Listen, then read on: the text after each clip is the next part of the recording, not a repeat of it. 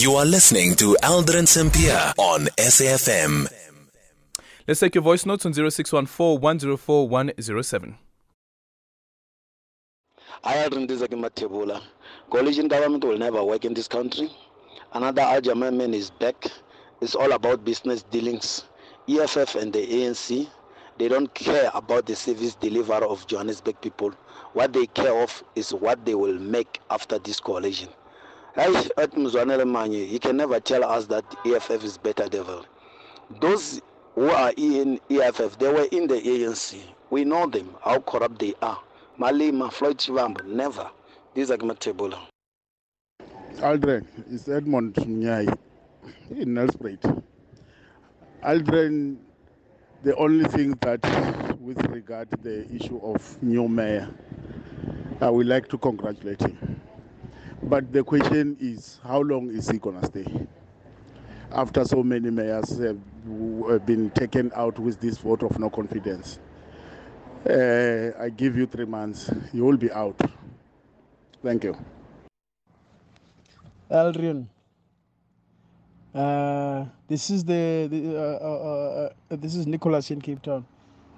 What is happening in Johannesburg, mayoral, Electro, blah blah blah blah? Yes, if you are siding with the enemy, if you are working together with the oppressor, you are a black person, but uh, you do have the ability to turn the country around to, you know, to a better space you won't succeed as long as you are under the oppressor's arm. Uh, as long as you are under the racist's arm, you will never make it there in this country. So Mpho Phalatse, whatever, whatever name is, she must. I'm laughing. SAFM values your views. Be an active citizen. It's seven minutes now before four o'clock. We're in conversation next with the Thapelo Mmusinyane, who is the head of real estate unit at the eThekwini municipality. The iconic Fun World Park, which has been operating on the Durban beachfront for 75 years, was recently closed following the cancellation of a month to month lease with the operator. However, the eThekwini municipality has announced that it has big plans for the site and is currently finalizing plans for a world class facility that will attract tourists and beachgoers. Joining us now is Thapelo Mmusinyane. Thapelo, good afternoon and thank you so much for making time for us. So, what are the plans? Um, we should be going out afternoon to you and afternoon to your listeners. Um, we should be going out on a request for proposal uh, sometime next month. We are looking at a development proposal up to 45 years in terms of a lease because we anticipate that the capital investment uh, is going to be probably running to hundreds of millions. We just want to make sure that developers uh, have enough time and the each period makes sense for them to be able to redevelop that area mm. and inject this capital there. Uh, that will hopefully give us a modern day uh, theme park uh, which will incorporate into a mixed use development. Um, the, the city has spent in excess of about 380 million upgrading the promenade, and that has led to an increase in foot count. So we are just then wanting to then use the uh, to leverage of the food count and, and attract investment into that specific area, not just one word, but I think our entire beachfront as a whole. With, with, with that request for proposal um, and, and looking at the specs that you would be issuing as well, um, would it also include how much it is that the city would want from the operator? Yes, um, it, it would include uh, that rental. I think preliminary figures we are looking at plus minus 100,000 a month. 100,000 a month? Yes. Um, okay. And that we'll be looking at. All right. And then on the other end is the issues that were raised by the previous um, operator who said that um, the the eThekwini municipality in general has now become a victim of urban decay and also the fears that between now until um, because even after July or June, when um, when the request for when the request for proposal is out, what will happen to that area? He fears that it will be stripped of all the metal that's there. What's your plans around security?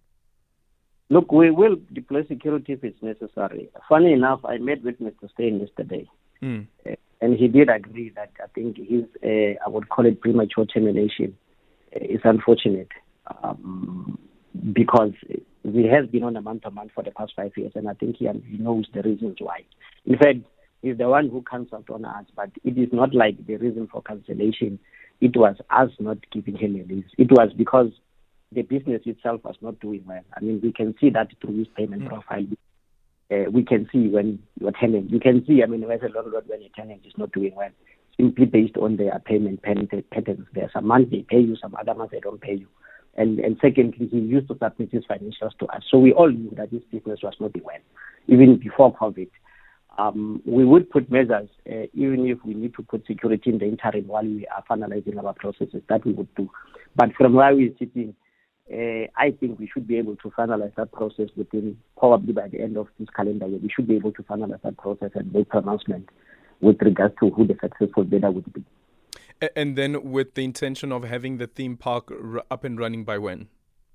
Uh, it will depend, but the magnitude of or the scale which we are anticipating that development, the footprint is about 7,000 square meters. We anticipate uh, that construction to take not less than 24 months. Uh, just take into account some of the the excavations that would need to happen. If we are going to spend anything in excess of 100 million, it's impossible to finish that process mm. within 12. So we anticipate between 24 to 36 months um, where the construction will be taking place. But that will depend on the proposal we'll be getting from the successful bidder in terms of how long do they think they'll be able to to develop to redevelop the site. Yeah. And, and and and with that said as well is so you you will get new businesses that will come in and try and operate um, based on the agreement that, that is that's then signed. But were you able to look into the issues that were raised by um, Mr. Steyn and also what would have led to him or his business not doing well and defaulting on its payments to the city? Aldrin, if we were to be fair, uh, and Mr. Needs to be, be, to be fair and honest as well. The last time there was any capital investment uh, by him on that uh, area was about 25 years ago. Um, if, if if you look at some some other theme parks and you look at how modern some of the equipment is, and I'm from Gauteng. If you've been to Gold Reef City and you've seen how many times in the last 10, 15 years they've changed their offering, you would actually see the difference. Mm-hmm. That is one. So the reason why he was the business was not doing well, it was not that the city was not attracting tourism, uh, I mean, uh, people uh, to the beachfront. It was just, I think, the offering and some of the equipment that he was using. Uh, personally, I think it was uh, some of it was a bit outdated. Uh, and that is why he was not able to attract the kind of food count that you, he would have uh, attracted had yep. in this business. I mean, I could quote the figures.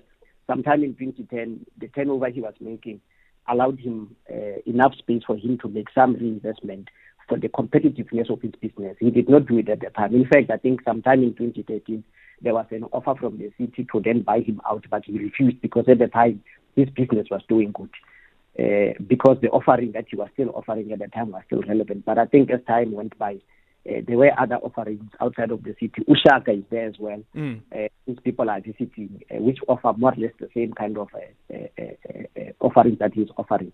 So the reason why he was not doing well was not that the city did not give him a lease, but it was because there was no reinvestment into his business to keep his business competitive and make sure that it keeps still making money yeah. up until with the with the new operators be requested or required to make to to ensure that they update and have the I guess some of the more latest uh, technology around theme parks being installed there?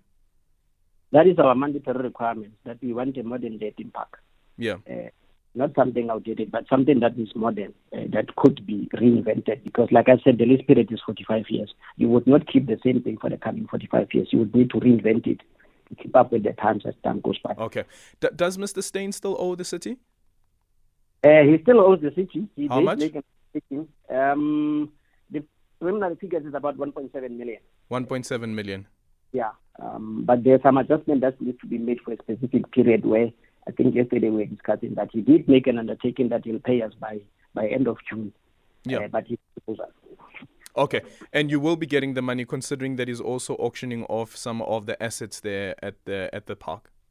Well, according to the information he provided yesterday, he has already sold off. In fact, the first thing he wanted to discuss was that we, are we still not interested in buying the equipment because he said he, he has an offer. Yeah. So he should be able to pay us uh, that money uh, based on the offer that he had received. I will not disclose the figures. He will disclose the figures if Okay. he's ready. Okay, thank you so much for your time. Thapelo Mmusinyane is uh, the head of real estate uh, unit at the eThekwini municipality. It's a minute after four o'clock. Time for the news.